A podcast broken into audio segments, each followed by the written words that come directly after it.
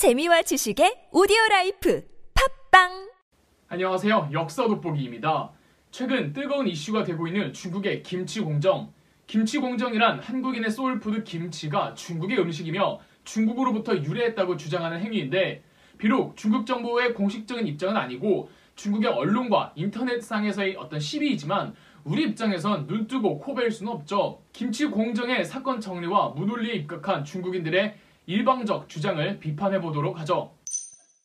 김치 공정은 중국이 만주 지역을 기반으로 하는 역사들, 예컨대 고구려와 발해의 역사를 중국의 역사로 주장하는 동북공정에서 따온 말입니다. 김치 공정의 사건 발단 타임라인을 설명드리자면 이렇습니다. 이천이십년 십일월 중국에서 절여먹는 음식인 파오차이가 국제표준화기구 아이에스오의 표준 인증을 받았습니다.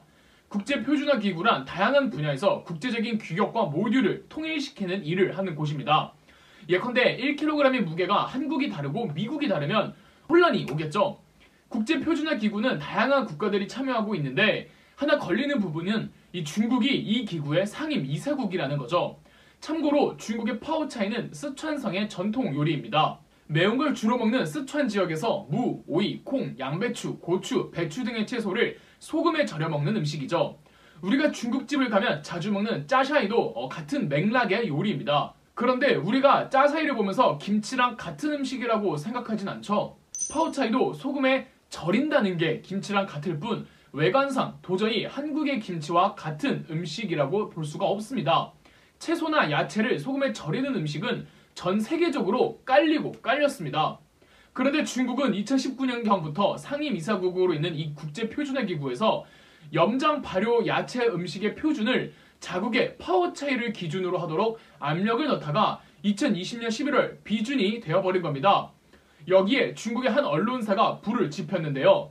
중국의 파오차이가 염장, 발효, 야채의 국제적 표준이 되었다면서 김치의 종주국인 한국에게 굴욕이다라는 기사를 낸 겁니다. 그리고 한국에서 유통되는 김치가 대부분 중국산이며 한국의 김치 산업이 향후 몇 년간 계속 적자를 봐왔다는 통계까지 제시하면서 한국을 도발하기 시작했습니다. 이로부터 얼마 지나 이천이십일년 오백만 명의 구독자를 보유한 한국의 먹방 유튜버가 쌈을 싸먹는 콘텐츠가 있었는데, 이 영상에 중국놈들이 이젠 쌈도 진의 전통문화라고 하던데는 댓글이 달렸고, 이 유튜버가 이 댓글에 좋아요를 눌렀습니다. 중국인 누리꾼들은 유튜버의 좋아요가 눌린 댓글을 트위터 등 에스엔에스에 게시하며 이 먹방 유튜버를 비난했습니다. 해당 댓글이 중국어로 번역되는 과정에서 중국인들을 비하하는 굉장히 나쁜 문장으로 번역된 듯합니다. 이에 이 유튜버가 소속되어 있는 중국 소속사에서 사과 영상을 요구하자 먹방 유튜버는 어감이 나쁜 문장의 댓글에 좋아요를 눌러 중국인들에게 오해를 산 점은 죄송스러우나 김치나 쌈이나 당연히 한국 요리고 그걸로 논쟁이 되는 것 자체가 말도 안 된다는 소신을 밝혔습니다. 이 소신 발언에 중국에 치욕을 주었다며 중국 소속사는 해당 유튜버와 계약을 철회하면서 김치를 둘러싼 한중 문화 갈등이 심각해졌습니다. 이와 동시에 중국 에스엔에스에는 김치 사진이나 글을 올리며 해시태그 중국 음식이라고 하는 중국인들이 많으며 중국인 유튜버조차 김장을 하며 이를 중국 요리라고 언급하기도 했습니다. 점점 사태가 불거지자 독도지킴이로 한국에서 유명한 서경덕 교수가 뉴욕타임스에 김치는 한국 요리라는 광고를 게재했습니다. 중국인들이 한국의 김치를 중국 요리라고 말하는 근거는 무엇일까요?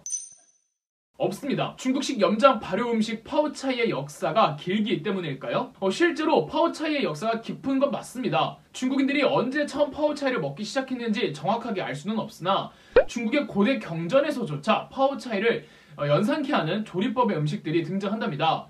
이에 대해 제가 하고 싶은 말은 이겁니다. 어쩌라고요?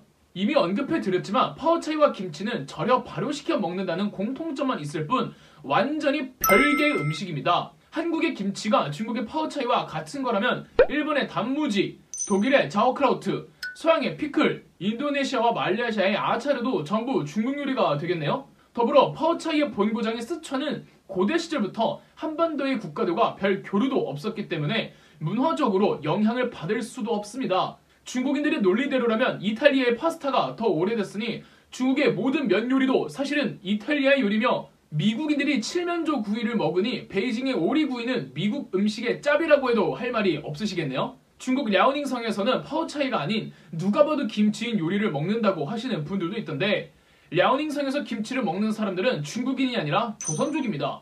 그렇다면 중국은 왜 그렇게 남해 문화까지 자국의 문화라고 주장하고 싶은 걸까요? 사실 중국이 타민족의 문화를 뺏으려고 하는 건 비단 한국뿐이 아닙니다. 지리적으로 인접해 있거나 과거에 조금이라도 중국 왕조와 접촉이 있었던 민족들, 그리고 중국 내 소수민족들에게 중국은 공룡처럼 거대해져 그들의 문화를 빼앗아 가려고 하고 있습니다. 실제 빼앗긴 소수민족들도 많고요. 단순히 세상의 중심이 본인들이라고 생각하는 자만심 때문일까요? 저는 조금 더 냉정하게 분석해보고 싶습니다. 어느 나라 어느 민족이나 자민족의 문화에 대해 자부심을 갖고 내세우려고 합니다. 이건 뭐 민족을 구성하는 인간의 본능입니다. 중국이나 한국이나 다른 동양권 국가들이나 서양도 마찬가지고요. 우리가 인정해야 하는 건 역사적으로 아시아의 패권은 중국이 주도했다는 겁니다.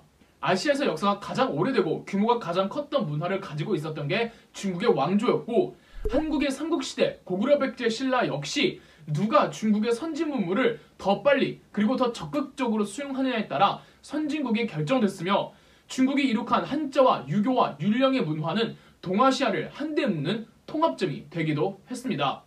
이 점은 부정할 수가 없습니다. 중국이 유구한 전통과 역사를 가지고 있는 건 분명합니다.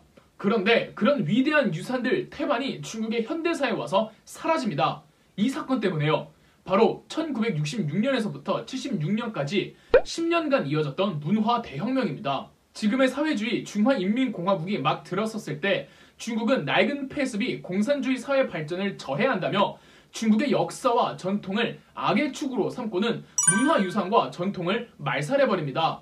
거대한 성벽 같은 건 뭐 어떻게 할 수 없었지만 부수거나 훼손시킬 수 있는 문화유산들은 전부 부숴버렸으며, 특히 무형유산의 대가 끊기면서 중국 전통문화와 전통예술 상당수가 소멸해버렸습니다. 영화 패왕별이를 보신 분이라면 짐작이 가실 겁니다. 그래서 저 개인적으로는 이 사건을 문화 대학살이라고 부릅니다. 그러니까 중국인들은 본인들의 자랑스러운 전통문화와 예술을 본인들 손으로 없애버렸습니다. 지금이야 어, 시간이 많이 지났고 중국인들 스스로 문화 대혁명을 부끄러워하면서 그 당시 소멸됐던 전통과 문화예술 복원 사업을 진행 중이나 이게 이게 아 이게 쉬운 일이 아니며 완전히 복구 못하는 게 상당수입니다. 눈에 보이는 유적지야 공사를 하면 되지만 보이지 않는 무형 유산과 전통예술은 대가 끊겨버렸는걸요.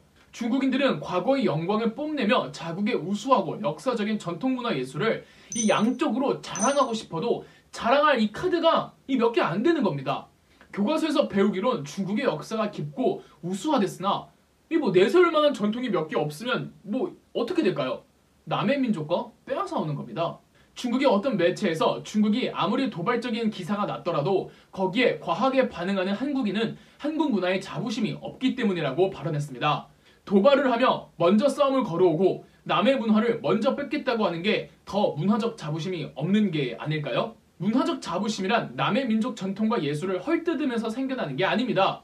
중국이 문화적 자부심이 있는 나라라면 남의 민족 문화를 뺏는 노력으로 사라진 본인들의 전통 문화를 복원하고 문화의 다양성을 위해 힘쓰는 게 더 맞지 않을까요? 더불어 근 이십 년간만 보더라도 한중의 문화적 발전세는 너무나도 큰 차이가 있었습니다. 이는 중국이 남의 문화를 뺏는 시간에 한국은 있는 문화를 더 발전시키는 데 썼기 때문입니다. K-팝은 있는데 C-팝은 없잖아요? 그리고 아무리 김치가 중국 요리라고 떠들어댄들 김치를 한국 음식이라고 생각하지 중국 음식이라고 생각하는 서양인들은 아무도 없습니다. 이천십삼 년 한국의 김장 문화는 유네스코 인류 무형문화유산에 등재되었습니다. 유네스코에선 김장 문화를 두고 한국인의 일상생활에서 세대를 거쳐 내려온 김장이 한국인들에게는 이웃 간 나눔의 정신을 실천하는 한편 그들 사이에 연대감과 정체성, 소속감을 증대시켰다.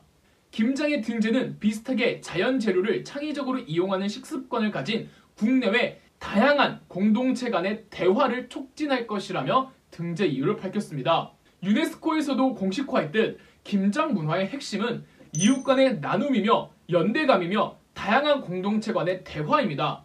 타민족의 문화를 폄훼하며 도발하고 이를 뺏으려는 행위 자체가 이미 김장의 정신에 위배된 것이고 김장에 대한 이해도가 전혀 없다는 겁니다. 끝으로 수천 년의 중국 역사상 중국이 가장 잘 나가던 최전성기를 이루는 시기는 자국의 중국 문화를 중심으로 국적과 민족과 지역을 불문한 채 수많은 문화와 전통들을 배격하지 않고 타민족의 문화예술을 중국에 적극적으로 소개시켰던, 그리고 다양한 문화들이 조화롭게 공존했던 시대였다는 걸 꼭 상기해줬으면 하네요. 그럼 역사돋보기였습니다. 영상 재미있으셨다면 구독과 좋아요, 알림 설정까지 해주시면 감사드리겠습니다.